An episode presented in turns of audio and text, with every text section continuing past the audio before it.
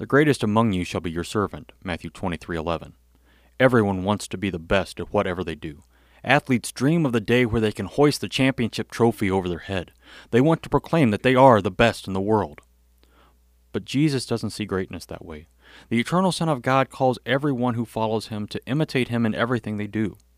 Jesus didn't come into the world to be served, he came into the world to serve sinners. He showed his greatness by making himself the least of everyone. The great saints of the Church have been those who were servants.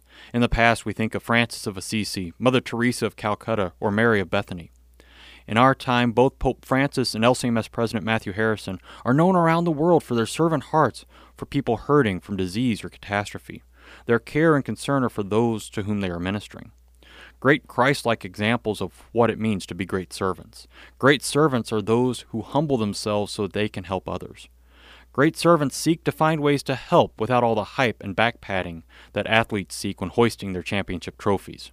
A great servant's championship trophy is much greater. Be faithful unto death, and I will give you the crown of life. Jesus has an eternal trophy in heaven for each of his great servants, including you. Amen.